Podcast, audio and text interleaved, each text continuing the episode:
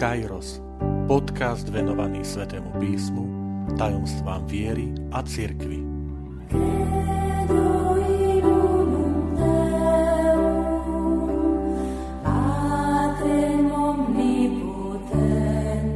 Triciata prvá časť Biblický význam čísla 666 Vitajte pri počúvaní tohto podcastu.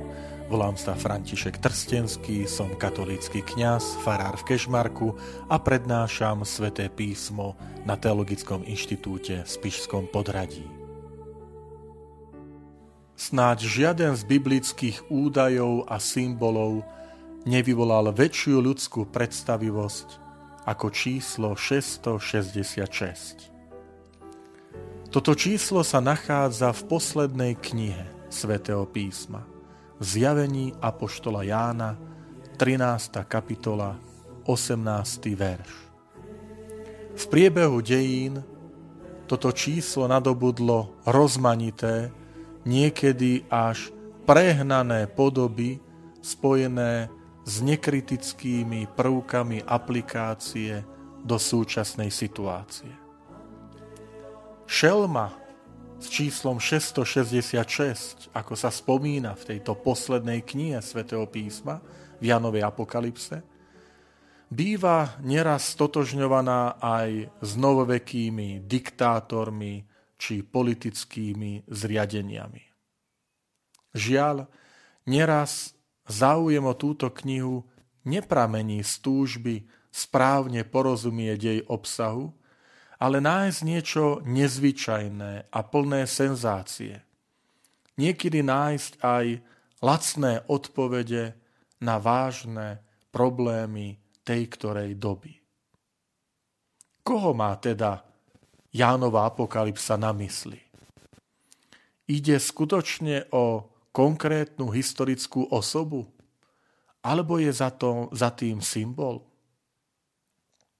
Pre správne porozumenie najskôr sa pozrime na dobu, okolnosti, v ktorej zjavenie Apoštola Jána vzniká.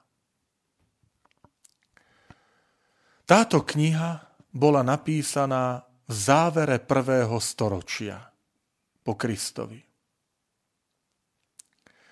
Je všeobecná zhoda, že označenie veľkého mesta Babylon, ako to čítame v 17. kapitole 5. verš, je označenie pre mesto Rím.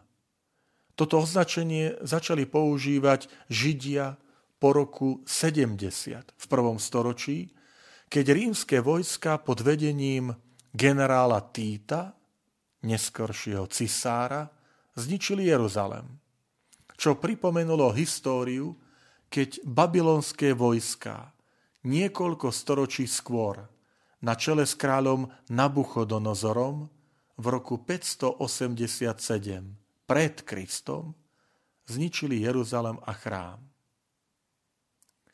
Jánovo zjavenie prevzalo toto obrazné označenie.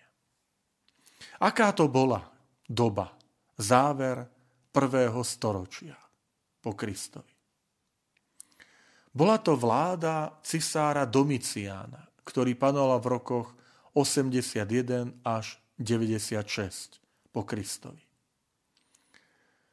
Počas tohto cisára opäť ožilo prenasledovanie kresťanov, ako to bolo za cisára Nera.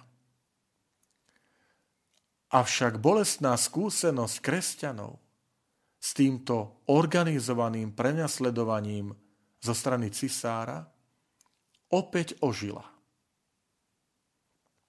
Vznik Jánovej apokalipsy samozrejme nie je len reakciou na vládu cisára Domiciána. Skôr je to e, reakcia na skutočnosť, že kresťania si uvedomovali, že čím ďalej, tým viac ich viera ich presvedčenia, ich hodnoty sú nezlučiteľné so spoločenským a náboženským kultom rímskeho cisára. Aké je to dôležité aj pre dnešnú dobu. Keď aj my si musíme byť vedomí, že sú situácie, sú hodnoty, s ktorými nemôžeme ísť do nejakého súladu s tou dnešnou spoločnosťou. My chceme byť solou zeme, svetlom sveta ako kresťania. Chceme byť užitoční pre túto spoločnosť. Ale zároveň vieme, že ak chceme byť verní Kristovi a Evaníliu, sú hodnoty, v ktorých sa s touto spoločnosťou nezhodneme. A to znamená ísť aj do protikladu. Ísť aj do rizika, že budeme prenasledovaní. Poviem, Ježiš Kristus nás na to pripravoval, keď povedal, mňa prenasledovali, aj vás budú prenasledovať. Teda záver prvého storočia bol poznačený tým, že kresťania si boli tohto vedomí. Že tie mestá, ktoré oni začali obývať a tam sa rodia tie prvé kresťanské komunity, ktoré sa spomínajú aj v prvých dvoch kapitolách, teda v druhej a tretej kapitole konkrétne, zjavenia apoštola Jána, ako je Efes, Pergamon, Sardy, Smírna. Že to boli mestá, ktoré nadšene podporovali kult cisára. Z neho žili. A boli si vedomí kresťania, že skôr či neskôr prídeme do konfliktu. Ak chceme byť verní našej viere a Ježišovi Kristovi. Domicián si na konci svojho života udelil titul Dominus ac Deus, pán a boh. A takýto titul cisára nevyhnutne konfrontoval presvedčenie kresťanov, ktorí tieto tituly, pán a boh, používali na označenie Ježiša Krista. Stačí si spomenúť na Tomáša po skriesení, ktorý z očí v oči Ježišovi Kristovi z mŕtvych stalému hovorí Pán môj a Boh môj. Kresťania sa začali vyhýbať a odmietať účasti na cisárskom kulte. No ale tým boli označení za podvratnú skupinu, ktorá ohrozovala stabilitu ríše, ktorú zjednocovala postava osoba panovníka, cisára. A teda, čo je úmyslom tejto knihy zjavenia Apoštola Jána? Pripravuje veriacich na blížiaci sa, poviem až, neodvratný hodnotový stred medzi jánovskými kresťanskými obcami, keď čítame listy siedmým církvám v 2. a 3. kapitole, a rímskou ríšou. A do tohto kontextu zaznieva obraz čísla 666. Je to 13. kapitola. 13. kapitola, ktorá je plná obrazov, znamení a symbolov. V tejto 13. kapitole čítame o dvoch šelmách. Drak, ktorý ešte v 12. kapitole sa snažil najskôr pohltiť dieťa, potom aj ženu, zastal na morskom piesku. Tak to hovorí 13. kapitola 8. verš. A z mora vystupuje šelma, ktorá sa podobá na draka a vystupuje ako jeho komplic, ako jeho spojenec. A drak deleguje tejto šelme vládu a slobodu konania, moc, silu. Sme presvedčení, že táto šelma, ktorá má túto moc, reprezentuje Rím. Reprezentuje cisára. A číslo potom tejto druhej šelmy je 666. Kto je táto šelma? Máme rôzne návrhy. Prvý návrh vychádza z toho, že v hebrejčine aj gréčtine písmena alfa, beta, gamma, delta, hej, v gréckej abecede, v hebrejčine alef, bet, gimel, dálet, he a tak ďalej. Popri tých hodnotách písmena majú aj číselnú hodnotu. A tak máme jedno z vysvetlení, že keď čítam, sčítame súčet tých hodnočíselných, tých hebrejských spoluhlások, ktoré sú tam označené, teda výrazu Neron Kesar v hebrejčine, Neron Kesar, rozumiete, cisár Nero, vyjde nám číslo 666. Lenže má to aj svoju slabinu. Ja hovorím o hebrejských písmenách, ale Jánov Apokalypsa, tá posledná kniha svätého písma, bola napísaná v gréčtine. Žiadal by svetopisec, ktorý píše po grécky, že ale čítajte tento text v hebrejčine. To je napríklad prvý argument. Hoci t- treba povedať, že táto argumentácia je obľúbená, že to je cisár Nero, to preto, že pri prenasledovaní Domiciana akoby ožili, ožili tieto spomienky na prvé veľké prenasledovanie za cisára. Dokonca niektoré aj vraveli, že sa znova vtelil, ožil cisár Nero práve v tomto cisárovi Domiciánovi.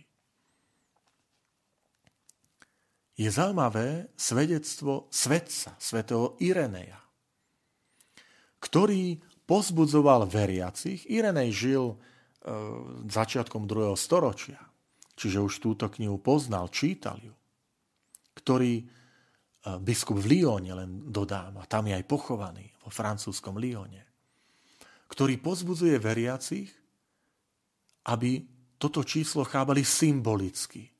A hneď dodáva, že nepodľahne pokušeniu, aby niektorým z týchto mien označil Antikrista, ale že autor chce povzbudiť Jánové apokalypsy, aby sme boli ostražití na príchod tohto Antikrista.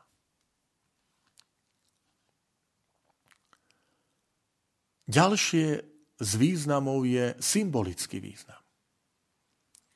Symbolický význam je takýto, že číselná hodnota v grečtine mena Jesus Ježiš je 888. A číslo 7 je symbol, symbol, symbolom dokonalosti, je židovským číslom plnosti. Tak potom samozrejme násobky 777 je plnosť dokonalosti. No ale ak máme číslo 8, my vieme, že medzi kresťanmi číslo 8 bolo veľmi obľúbené že to je ešte doplnenie dokonalosti, že to je to doplnenie, naplnenie, ktoré Ježiš Kristus priniesol starému zákonu. A tak číslo 888 je číslom presahujúcim každú dokonalosť. Teda Ježiš naplnením. Predstavme si, že aj nedelu nazývali, že to je prvý a 8. deň kresťania.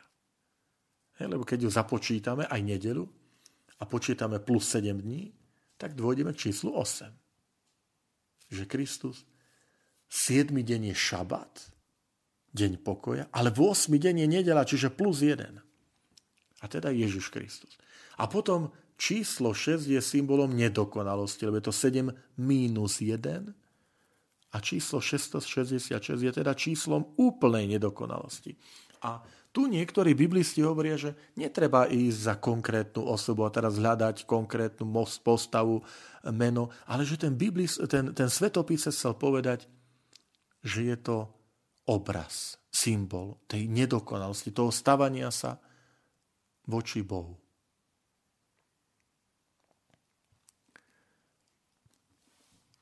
Môže to byť priateľné vysvetlenie, pretože všimnite si, že keď čítame zjavenie Apoštole Jána, sa tam používa veľakrát symboly, napríklad symboly farieb. Biela farba je symbolom, že patrím k nadprirodzenému svetu. Anieli majú bielu farbu. Kristus má bielu farbu. Červená znamená krv, mučenie, mučeníci. Čierna predstavuje smrť.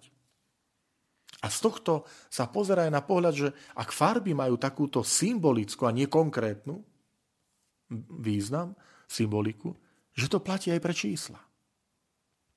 Že napríklad často prelistujte zjavenie Apoštola Jána, sa tam používa číslo 3,5 alebo 42 mesiacov. 3,5 je polovička 7, čiže nedokonalosť. 42 mesiacov je vlastne 3,5 roka, zase nedokonalosť. Pozrite si 11. kapitola 2. verš, 13. kapitola 5. verš. A teda, že číslo 666, ktoré sa trikrát, alebo šestka, ktorá sa trikrát opakuje, označuje zlo, bezbožnosť, odpadnutie od Krista.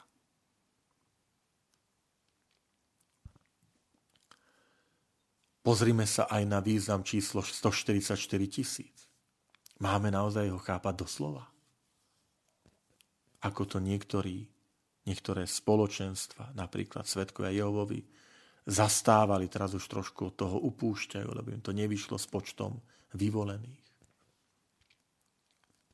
To znamená, ak čitateľ je vyzvaný, aby spočítal číslo šelmy, lebo tak je to povedané, že sčítajte číslo šelmy, je to 666, má to svoj dôvod. Čo to znamená, že ten svetopisec vyzýva k aktívnemu čítaniu, že buď múdry, počítaj, premýšľaj. To sloveso, že počítať, netreba chápať len matematickú operáciu, že teraz si to sčítaj, plus a mínus a násobky. Ale slovíčko spočítať, ale sčítať znamená uvažovať, prehodnotiť, predvídať. Čo to znamená? Čím nás pozýva, že sčítaj toto číslo šelmy a ved, že to je číslo 666. To znamená, autor sveto, svetopisec svetého písma, teda zjavenia Apoštola Jána, v tom prenasledovaní, Vtedy, keď vidia tí kresťania, že niektorí dokonca odpadávajú od, od viery, odchádzajú z církvy, iní zapierajú Krista, iní zomierajú pre Krista a sú prenasledovaní. Svetopisec pozýva veriacich. Správne čítajte svoju dobu. Správne čítajte udalosti. Preto, aby ste robili správne rozhodnutia.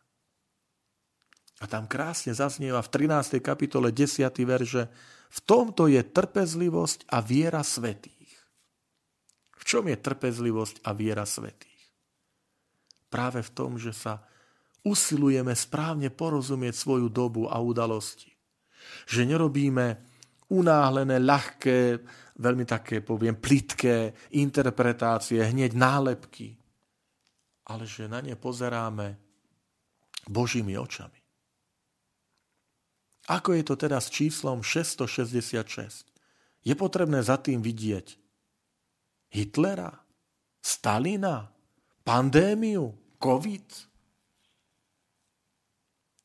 Pozbudzujem vás, aby sme odmietli plitké, novodobé aktualizácie, ktoré pod číslom 666 chcú vidieť predpovede o dvoch svetových vojnách, o atomovej bombe, o čipovaní, očkovaní, o pôsobení diktátorov.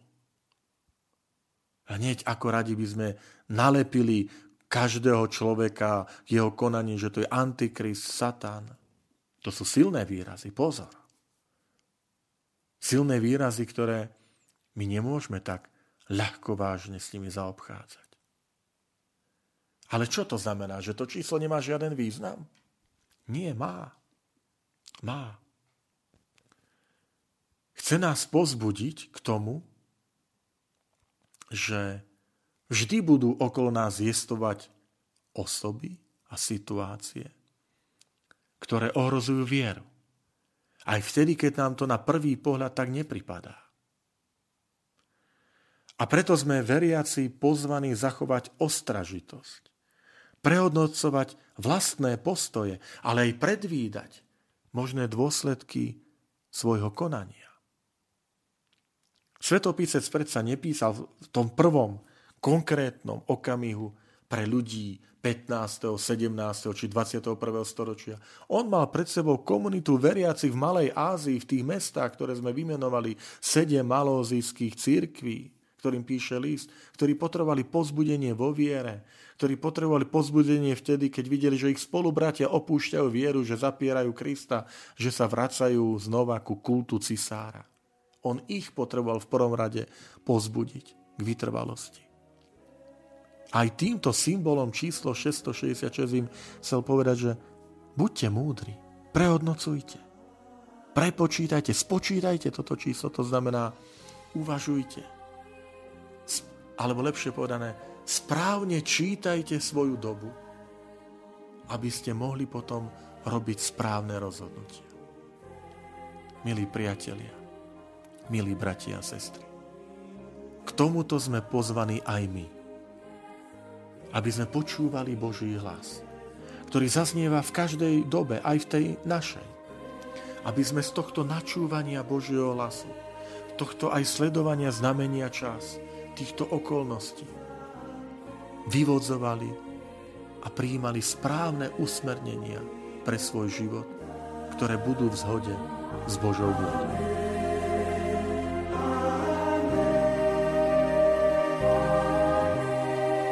Ďakujem, že ste počúvali tento podcast. Teším sa na ďalšie stretnutie s vami. Sledujte naše aktivity na web stránke farnosti Kežmarok www.fara.kezmarok.sk alebo na Facebooku Farnosti Kežmarok.